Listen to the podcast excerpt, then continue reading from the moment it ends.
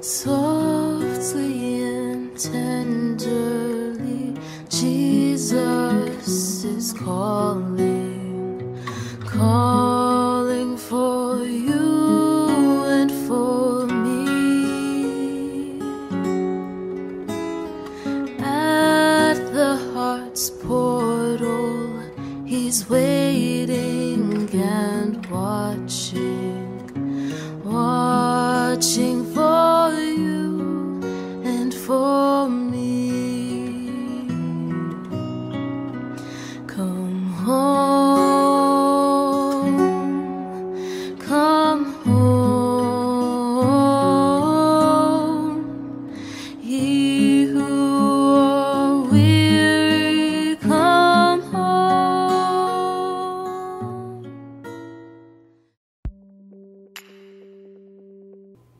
Well, a happy Sabbath greeting to the church family here, and also Sabbath greetings to all of those who may be listening, wherever you may be, from the Williams Lake Seventh day Adventist Church. And now it shall be one day after the usual celebrated holiday of the birth of our Savior. But what a marvelous gift God gave.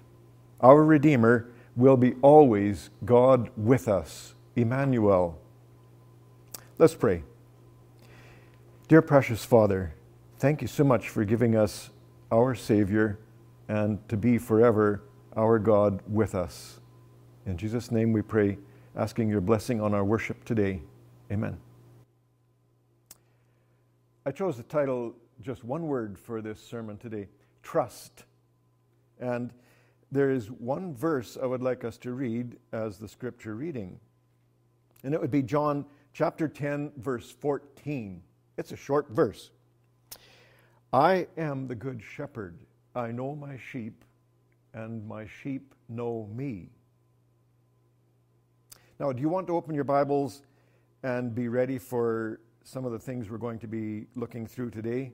You could open your Bibles to Matthew chapter 9. And today I will be using the message translation of the Bible because I feel that to me it talks more as it is for life in our world in this day. now, regarding Matthew chapter 9, it is just full of some of the wonderful things Jesus did while he was living here in our world.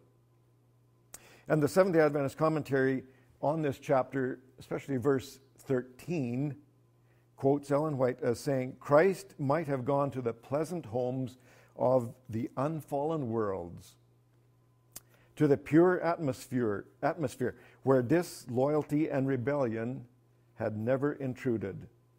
And there he would have received with acclamations of praise and love. But it was the fallen world that needed the Redeemer.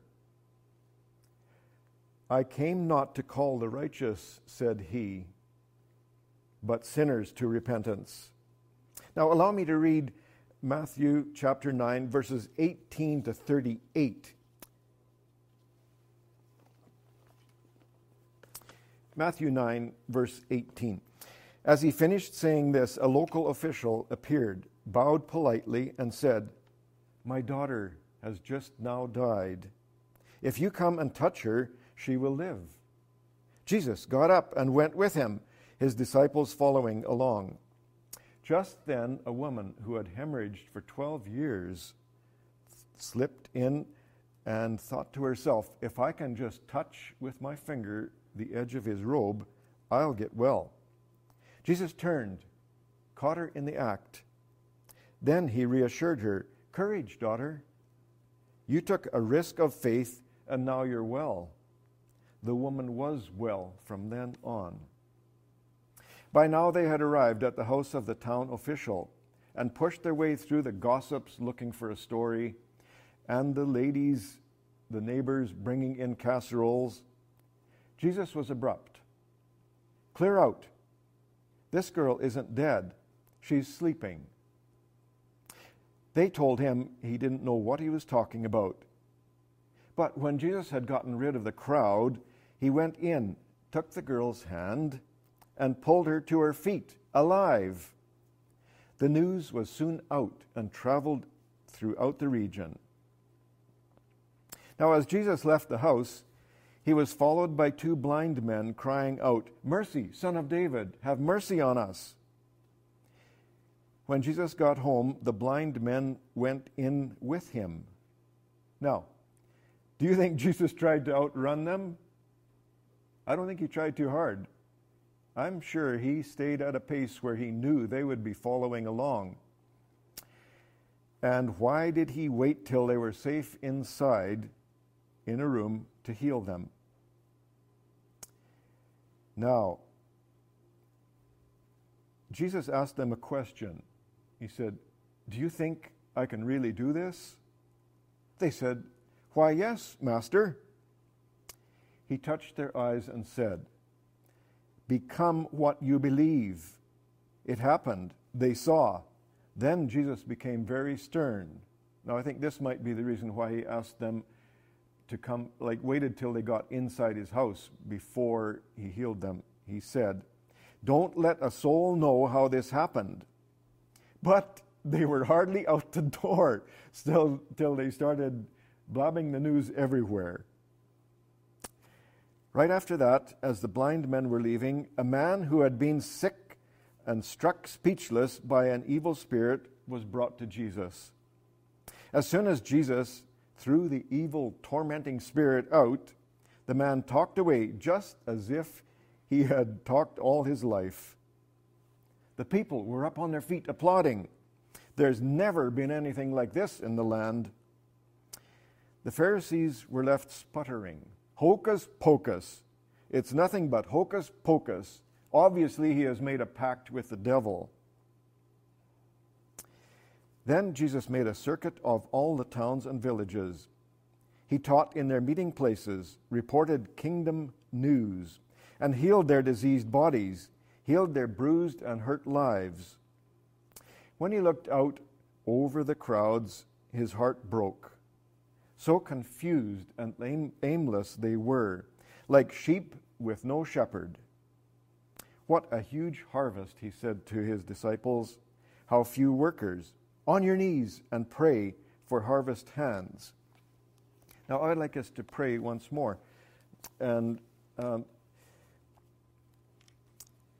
I'm going to read this prayer because it expresses some thoughts that I feel are extremely important in our world right now. But I like the way the Message Bible puts it now, immediately, right here, on the spot where you see the need. Father in heaven, our world is in a frenzied mess of confusion now, too, brought on by a little virus, COVID 19, turning everything stable into insecurity. But the big virus is sin, and we can't fix that one on our own either. Please help us to trust you at your word, John 3:16. If we believe in your son, we will live. We are asking you now to help harvest the soul crop that is ready to hear this solution to our world sin problem. Thank you, Lord. I heard a neat story on a radio program which has to do with our scripture for today about the Jesus claiming to be the good shepherd. He knows his sheep, and his sheep know him. Landon was an American boy, 11 years old, from a huge city full of people and full of stress and confusion we sometimes think is real living. What a non funny joke. Landon had grandparents in Israel, and for his summer holiday, his parents took him to their small town for a visit. Landon had heard many stories about life in their town, and now he did some Googling to see what else he could learn. He was especially intrigued by the stories of the shepherds leading their sheep by talking, not pushing with a stick or goading them or whipping them, just leading them by their voice. He knew Bible stories about things like David and how he looked after his sheep and how he would put his life in danger for the sheep. He knew the verses like John 10:14, I am the good shepherd. John 10 verse 4, the sheep follow the voice of Jesus. Now Landon couldn't wait to see how well this worked in a real town intersection where not only traffic meets, but several different flocks of sheep had to cross paths in order to get to pasture. One sunny morning, early, he was not really awake yet. He heard a commotion outside. He jumped up and headed to the front door. He flung open the door. He heard a sheep choir. He shouted back to his grandfather, Hey, listen, they all sound different. He grabbed his camera, ran out the door, trying to get closer. The shepherds waved their arms and shook their heads and shouted out, Get away, get away. Landon felt hurt. He only wanted a good picture. His grandfather called him back in the house. You see, if a stranger gets between the shepherd and the sheep, they get confused and run everywhere because they don't know the voice of the stranger. Then it made sense to him. The parable Jesus told. John 10, verses 1 to 5. Let me set this before you as plainly as I can. If a person climbs over the fence of a sheep pen instead of going through the gate, you know that he's up to no good, a sheep rustler. The shepherd walks right up to the gate. The gatekeeper opens the gate to him, and the sheep recognize his voice. He calls his own sheep by name and leads them out. When he gets them out, he leads them and they follow because they are familiar with his voice. They won't follow a stranger's voice, but will scatter because they aren't used to the sound of it. Do we trust Jesus? Do we know the sound of his voice? You realize the Holy Spirit speaks to every person's heart. And we have the chance to hear his voice and understand it if we take the time or if we want to. But that's usually where the problem is. Do we want to? How about some primary treasure stories now? There are simple conclusions to these, but they also have some inferences to look deep into our own hearts to pull thoughts out.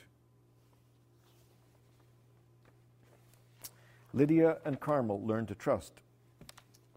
Lydia could tell that her dad felt frustrated with Carmel, the horse he was training. Dad had been working with the horse for a couple of weeks. At first, Dad had allowed Lydia to help, but because of Carmel's temperament, Dad now made her stay back outside the corral. Lydia knew Carmel had been abused by her former owner. Now it was taking a lot of work to get Carmel to trust anyone again. The horse would not take a bit or a saddle, but Dad was finally able to get a lead rope on her. I think we're going to call it quits for today, Dad told Lydia, who was watching from the other side of the fence. We will walk her down to the lower pasture. It's quieter down there and very pleasant, and I think it might calm her down. Lydia walked with her dad, staying at a safe distance. Lydia had her heart set on being a horse trainer, just like her dad. She watched his every move so she could learn. Lydia stopped suddenly when her dad put up his hand. Now, in spite of the distance between them, she could not tell what he was saying, but she knew he was thinking. She was certain Dad had lost his mind when she saw him take off the lead rope. That was the only way that he had any chance of controlling Carmel. Then things got even stranger. Dad took off his shirt and threw it over Carmel's face and head. Now Lydia was seriously wondering about the sanity of her father. But she continued watching and learning. Lydia could see Dad's lips moving, but she wasn't close enough to hear the words. As he began to walk across the corral, Carmel followed. Lydia was stunned. Again, keeping a safe distance, Lydia followed Dad and Carmel. She followed them past the barn, through the corral, down the gravel driveway, across the paved road, and into the lower pasture. It was peaceful in the pasture. Maybe Dad is right about it having a calming effect on Carmel, Lydia thought to herself. Lydia was amazed that Carmel had followed Dad without a lead rope. The shirt had blindfolded Carmel so she couldn't see anything. Finally, Dad walked over to where Lydia stood. Now he was wearing his shirt. That was amazing. How did you do that? she asked. Carmel has to learn to trust again, Dad replied. When she couldn't see anything else, she concentrated on me and stayed close. Dad took Lydia's hand in his and they turned to walk back toward the house. She couldn't see, but she could sense me. She could hear me walk and she could probably smell me. Carmel needs to learn to have complete faith and trust in me as her trainer. When training a horse, you always want every day to be just a little bit better than the day before. Sometimes it's a slow process, but you always hope for progress. Lydia had already learned that a horse needed to trust her as a trainer, but she had never seen it in action like this.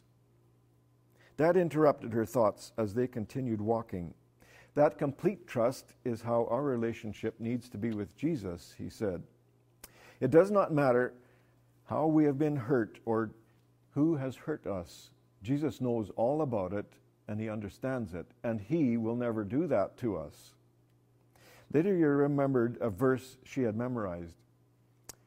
It's like Proverbs 3 5 and 6, she told her dad. Trust in the Lord with all your heart and lean not on your own understanding. In all your ways, submit to him, and he will make your paths straight. Dad smiled. That's right. This whole scenario reminds me of how it is to trust Jesus and be a Christian. Lydia thought for a moment before speaking. We should have complete faith and trust in Jesus. Dad nodded. Yes, we should. There's another verse in the Bible that talks about choosing the correct path. It is in Isaiah 30, verse 21. if you go the wrong way, to the right or to the left, you will hear a voice behind you. It will say, This is the right way. Go in this way. Jesus promises to show us which path to take. Lydia giggled. Carmel needed direction today when you blindfolded her. Dad laughed. She is slowly learning to trust me with all her heart and soul and mind. Just like us and Jesus, Lydia said, nodding her head. Dad gave her hand a squeeze. Sounds like Carmel isn't the only one who is going through some important training. Lydia smiled at her dad. Thanks for training me too. Keep looking to Jesus, and you'll never go wrong. Dad smiled and squeezed Lydia's hand again. Snake bite. God's people had been wandering in the desert for 40 years. The Israelites once more were on the edge of the promised land. But because they chose to disobey God and not believe before, they had wandered through the wilderness. But He didn't abandon them. Every day of those 40 years, they had manna to eat, they had water to drink. Now, once again, the Israelites were near the promised land, so near that they could look across into the lovely green fields and see the wonderful place that they were hoping to cross into. And they thought it was very unfair that they had to wait all this time to get there 40 years in that hot, ugly, dry desert. They grumbled to one another. Now, I don't know if you know how a grumbling wheel works, but it's kind of like a rumbling wheel the faster you go, the more that wheel makes noise. And the more they grumbled, the louder it got. They grumbled first of all to each other, then they grumbled to Moses. Why did you bring us out of Egypt to die here in this desert? They complained. There's no water, there's no bread. We're tired of eating manna. They didn't appreciate what God had done to keep them safe they weren't happy about spending all that time in the hot, dusty desert learning more about God and knowing His ways, that they are always good. Now, for those of you that recall just, uh, just a tiny bit ago, we studied something about the manna and what God was trying to teach His people with the manna and about the Sabbath. Trust. He wanted them to learn to trust him, but they were stubborn. Are we stubborn? Once again, they accused God of causing their hardships. Poor Moses. He had heard it all before. He tried to point out God's leading.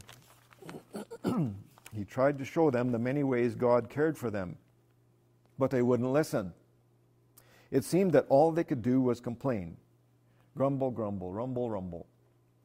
Finally, God decided to take away his protection and let them find out what would happen. Have you ever pushed your parents at some time in your life past the point of what they knew was good reason and said, Look, you're going to have to learn this the hard way because you're too stubborn to learn it the easy way? That's what God had to do. He is a loving, kind, teaching, directing parent. But He needs us to learn because He loves us. Now, the poisonous snakes that lived in the desert soon overran the camp. And many of the Israelites were bitten. In almost every tent, someone was sick or dying or had already died. No one was safe from the fiery venom of the snake. Once bitten, they soon died. It didn't take the people long to see how wrong they had been. It just makes me laugh how fickle we are as people. Yeah, all of a sudden we realize, yeah, that was really stupid. Well, I told you it was stupid, but no, you wouldn't believe. We sinned when we grumbled about you and God, they told Moses. Please, they begged, pray that God will take away the snakes. That makes me think how hard do we pray so often for God to take away the results? Wouldn't it be better if we asked God to take away the problem in our hearts? Moses prayed and the Lord heard him. What a compassionate God. Why would he do that? Only because of love. God told him to make a bronze snake and put it on a pole now, isn't that a funny thing? If you had been bitten by a snake, would you want to look up at a snake picture? But God said that's what you need to do. If those who had been bitten would look at the bronze snake, they would live. Moses made the snake just as he was told, and the people who looked at it were healed by God. But some people didn't have faith in God. They chose not to follow his direction. And they didn't bother to look at the pole because why would they? And because they did not obey, God could not heal them. And you know what happened snake bite, you die. The snake in the desert was a symbol of Jesus dying for our sins. The metal snake had no power to heal. It was faith in God that led him to heal people. Years later, Jesus referred to his death. Now, the Bible tells us he said, just as Moses lifted up the snake in the wilderness, so the Son of Man must be lifted up, that everyone who believes may have eternal life in Jesus. John 3 14 and 15. Our faith in Jesus, lifted up on the cross, helps us know that Jesus died so that we can live with him forever. So have faith in God and believe what the Bible says. One more story. Lifting up Jesus. Michael Arthur Patterson ran around with his hands out, laughing, running into a body he grabbed hold, calling out, I got Susanna. Susanna's it. No fair, Susanna complained, laughing too. You're way too good at this. Blind man's bluff was Mike's favorite game. His friends would find a good, clear, grassy area and make sure there was nothing he could trip on. Then they spun him around three times and let him go. He always caught someone within a very short time, and he always knew instantly who it was. Susanna had to wear a blindfold, unlike Mike. He listened carefully to her running steps, laughter, and panting, and managed to stay away from where she was trying to catch him, even though she couldn't, he couldn't see at all. One day, Mike and Aunt Rose went to Susanna's house to pick up some dried flower arrangements and craft items. Susanna took Mike out to the barn to see the baby goats, who were big now and didn't live in the same pen with their mother anymore. Susanna was training them to be following with a leash so she could take them to the county fair in August. She let Mike lead one, and it pulled him so hard and he couldn't see where he was walking that he fell over in the pasture. Then the goat got started to chew on his hair while he and Susanna laughed and laughed. On Tuesdays, Mr. Fontaine still came to Susanna's home, which they had this little business called Lilies of the Field, and he bought a white rosebud. He usually stayed and talked a while. He and Aunt Rose were becoming good friends since she had begun helping him once a week to clean his house. Mr. Fontaine could still be grouchy, but Mike knew these days he only grumbled out of habit. The old man was changing, but he still wouldn't visit church with them, although he seemed to like it when the young people would occasionally come to his house and put on a puppet show or sing some songs. Mike had been thinking a lot about the lesson this week. Miss Komodo had shown them John 3, where Jesus said the bronze snake lifted up in the wilderness represented him. When we lift up Jesus in our daily lives, he will draw others to himself. It's not our job to convince them, only to lift him up. That's what Ms. Komodo had said. Mike wondered how he could lift up Jesus to Mr. Fontaine. He and his family and friends tried to show Jesus love by their actions. Did that hold Jesus up? Or did Mr. Fontaine see just people trying to be nice? He listened to Aunt Rose and Mr. Fontaine talking. Suddenly he had an idea. Aunt Rose, I think we should have a picture of Jesus on the wall somewhere. Is there room? Sure, there's room. It's a nice idea. What made you think of it? Well, I just think we should show Jesus to people, that's all. How do you know what he looks like? Mr. Fontaine asked. We don't, Mike admitted. It's the idea that counts. I suppose we'll all be shocked when we see him in heaven and find out he doesn't look anything like we imagined him. But you won't even be able to see this picture. That's okay. You never know. Maybe my imagination of what he looks like will be more like what he really looks like. Mike laughed. Three days later, Mike was surprised to hear Mr. Fontaine's voice when the bell tinkled and the front door opened. Hey, Mr. Fontaine, is it Tuesday again already?